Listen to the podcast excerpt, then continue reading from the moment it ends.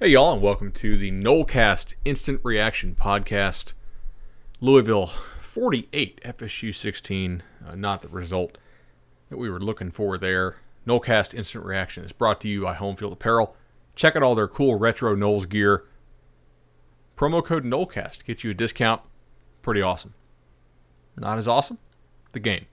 If you guys are new to the show, uh, the Instant Reaction Podcast is not edited. I just go you know, live to tape and we put it on the internet uh, as quickly as possible for you, and that's just what we do. If I screw up, I'll just stop and keep talking again. I'm not going to go back and edit it. We just want to get this out to you as fast as possible. Then I go back and watch the show along with Ingram and a couple of our sources, and we figure out exactly what happened, uh, as if there was any mystery this time, and we give you that longer show uh, that we do on Monday evening. So, uh, yeah, 48 16. This game actually entered garbage time in the fourth quarter. Not, uh, not really not really what you were looking for there. A couple people on Twitter saying, "Hey, we, we, we called it. You know, a Nolecast prepped us for the, the idea that you know we would get blown out." I I, I disagree with that. We, we didn't say that, that FSU would get blown out. We said they could get blown out. That that the the potential range of outcomes in this game was so wide uh, that uh, you know that we didn't know what was going to happen. In fact, we forgot to make a prediction in the preview show. We just went over the factors that would decide the game, and we totally you know, forgot uh, to make a prediction. So ultimately, not uh, not what you're looking for there. We also said you know we had sources on this team who said some of these guys have have loser habits, and they openly questioned if they would be able to sustain some of the good things that they did in prior weeks. And I think today we, we saw uh, that in some ways they were not able to sustain some of that, and in some ways, uh, you know, what they were doing, uh, what they were being asked to do was different than, than what they were having to do in previous weeks. I usually just start offense and, and then go defense. We'll, we'll, just we'll stick with that. Yes, the defensive side of this is is coming. Nolecast Instant Reaction Podcast, also brought to you by Louisiana Hot Sauce, Madison Social and Township. Resolution Home Loans, 844 FSU Loan, and Congruity. Congruity is your business optimized. Really appreciate their support, even during a tough season listenership still doing pretty strong for us. So, uh, before garbage time, FSU's offense put up 5.1 yards per play. That's uh, that's that's pretty poor. Uh, if you had told me pregame that FSU would have 5.1 yards per play, I would have basically told you they had zero shot to win the game. Louisville's defense is not a great defense, uh, but it made some important adjustments, I think, after seeing about 10 quarters of Jordan Travis play quarterback. And of course, you know, Jordan Travis was there at Louisville. Not sure how many people on Scott Satterfield's staff ever saw him play because he, he transferred, you know, pregame, but or, or you know, before Satterfield's first season at Louisville. But ultimately, uh, he's a liability through the air. Um, we said this. We, we we we got a little bit of a chuckle out of the idea that you know he would be a cause for uh, for Purdy to transfer out or for Altmyer not not to want to sign. And we said, look, guys, like he, he can't, he, he's not, he's not really a passer. You know, he, he can't really throw from the pocket. When they get in long down and distance, drives for the Noles are dead. And we'll see if he can improve in this area, but so far he, he really can't. Ultimately, 14 of 32 for 141 yards before he, he left the game. Looked like he was a little, bit banged up. Uh, 14 of 32 for a buck 41, one touchdown, one pick. Should have had more interceptions, to be honest. Uh, th- threw a couple up that, that Louisville dropped. Um, also, should have had some more catches. I'll, I'll, speak about that in a moment. But this is yet another game where you know, under 50% passing. Now, that's fine as long as you hit the big shots. But but he really didn't. Um, and as soon as FSU got behind the chains, its offensive line was exposed because it can't really pass protect for any kind of drop back stuff. FSU on the day in passing downs before garbage time, six of 25. I mean, that's that's pretty poor, uh, you know. So not going to work. Even worse here. Let's let, us let us focus on this. They were four of 11 success rate running the ball on passing downs. They were only two of 14 success rate throwing the ball on passing downs. Teams are going to stop giving FSU runs on passing downs if, if they're going to convert, you know, close to 40% with those. They're just going to say, okay, beat us throwing the ball. And I'm not convinced FSU can. The run game overall was pretty good, 6.6 yards a carry before garbage time. But again, I mean, like if that's all you have, you're you're kind of capped as to how many points you can score. And FSU in this game only scored 16 points. Um, yeah, the big thing Louisville did, I, I think, in this ball game was the, you know, they they stopped allowing just the the crazy explosive plays that they had been allowing, and that was you know that was something that, that had, had plagued this Louisville defense that FSU needed to. They basically needed Louisville to continue screwing up things like that, and Louisville uh, was not fooled on some of the things that prior teams were fooled on, and FSU was the uh, was the unfortunate recipient of an improved defensive performance by the Cardinal.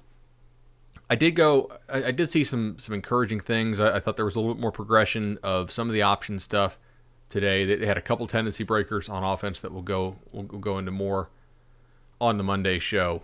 Uh, but damn, man, just not uh, not really not not able to sustain what they had done on offense in the prior week. Not not entirely surprising. We, we wondered when a team would have some counter punches for them. Uh, we knew that some team would. I wasn't really sure that it was going to be Louisville, uh, but you know it it was.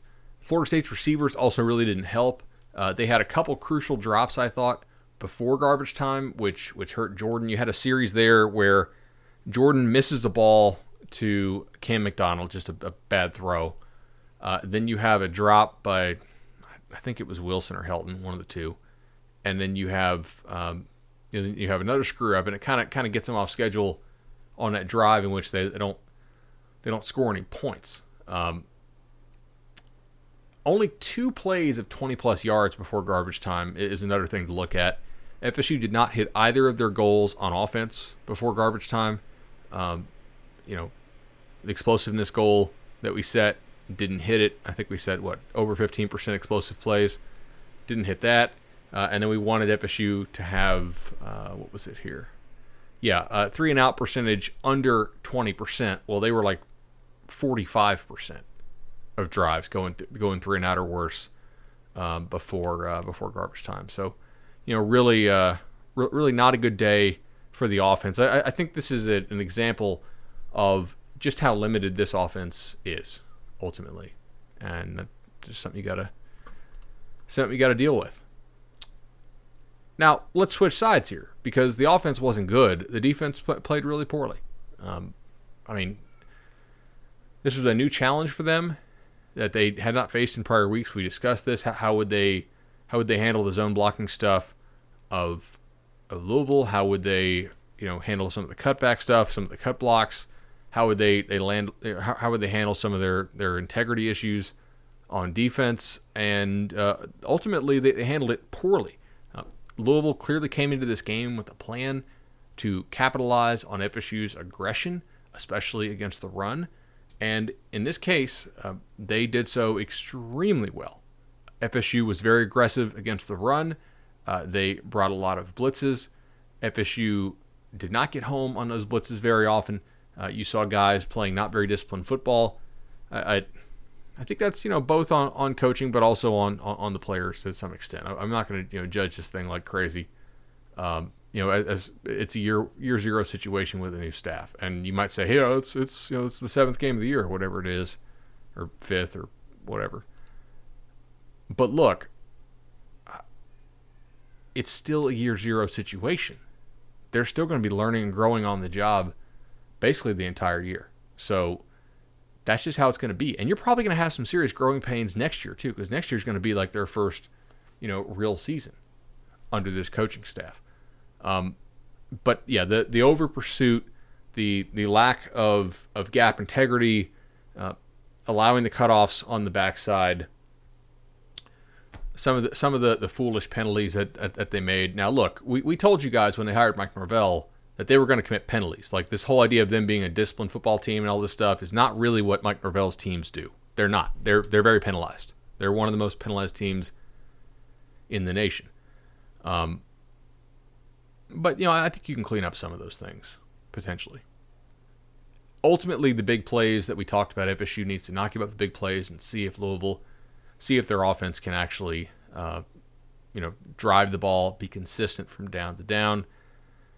Yeah, uh, that didn't really happen. FSU, we, we, we said that we wanted them to allow four or fewer plays of 30, you know, 30 yard passes, 20 yard rushes. Again, they allowed plays before garbage time here 66, 58, 42, 70, 35, 33, and 41. I mean, just a tremendous amount of Louisville's yardage in this game came on enormous plays, just huge backbreaking plays that many times were were, were the result of, of busts, of over pursuit, of, of, of, a defense that is not just not there yet, you know. And we'll see um, some of the solutions that they implemented last week for the UNC scheme, which they have seen something similar as far as the blocking against Notre Dame. It didn't work quite as well in this game. I mean, that's kind of a, a statement there, Bud Elliott, but that's just what it is. They they, they were not prepared, um, you know, to, to handle that, and you know we'll we'll see how, how well they do going forward. They, they get a they get a bye week coming up, and then, and then they get Pitt, uh, which you know, which should be pretty interesting. Uh, which as I'm recording this, I believe is losing to Notre Dame. Uh, saw a couple good things. Saw Jordan Young catch the ball fairly well. You know, saw Brendan Gant make some decent tackles, uh, but ultimately here, just defense really didn't give you much of a chance to win, and the offense was was not good enough either, r- really at all. Uh, now back to the drawing board. We'll, we'll see we'll see what they're able to do. Now you may have seen a guy come in in the last couple of minutes of the game. It was uh, it was kind of encouraging to see Chubba Purdy come in, true freshman. Broke his collarbone in the, in the uh, in the fall camp, and I believe the first scrimmage, and he comes in. Now he went 0 of 9 in the game, which is not the best way to start your start your uh, your career. ran around pretty well, honestly. Like like looked like, like he had some good mobility. Jordan Travis fairly banged up. Purdy had I think two drops. W- would have had a would have had a passing touchdown, and uh, that that was dropped there at the end as well. I mean, he's he's a true freshman who who didn't get spring practice. He how he looked is not particularly surprising, and we'll see how much they can develop him. But you know, this is a year zero situation, guys. I, I wouldn't get all I wouldn't get all super shook up about this. Every time FSU plays, I'm just thinking, man, I'm really glad that we have football this year. Part of that's because I make my living covering football. Okay, a big part of that, but I, I really do love watching these games, and you know, uh, just very very excited to see what can happen as this team grows and, and, and see what they can be under Mike Norvell. This loss only counts as one loss. Getting blown out doesn't count as two losses, but certainly disappointing. It, and we'll have to see if uh, if these guys want to keep fighting. Maybe the staff can use this as a bit of, of motivation. Of, of hey, you, you, guys think you're you, you think you're it, and uh, maybe you're not just yet. Maybe need to keep working. Maybe need to get some of the uh, some of the loser habits. Um, uh, Eric and Bradstreet, shout out here just on Twitter. Hit us up. Uh, y'all need to pick up a mental health counselor as a sponsor. I need somebody to talk me through why I obsessively refresh my podcast feed for the instant reacts, even after games like that. Masochism. Yeah, guys, just look. Just I, I really encourage y'all to to watch the games, enjoy them as as learning experiences, and just see, okay, hey, like this guy could help you next year. This guy could help us th- this year, next year. That type of stuff. Um, yeah, man, I'm just looking over our, our pregame notes, and it's just, it's just disappointing. Literally, Louisville has good backs. Cunningham's still a pretty dangerous runner. They don't have the same level of offensive line this year. Dead last in stuff rate. They make a lot of mistakes. If FSU limits big plays, Louisville will probably make some mistakes and, and give you a chance. Different challenge in the last two weeks since Louisville's all zone blocking. Notre Dame and UNC were mostly mostly man gap scheme, pass play action based, very explosive off it they do give up some sacks.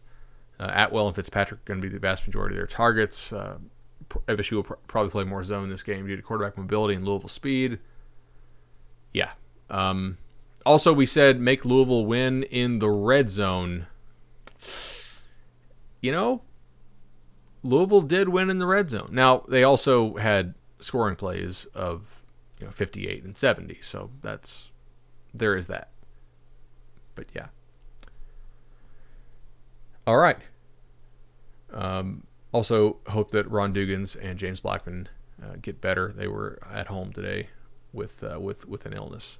So I will see you all Tuesday morning on your podcast feed. Take care.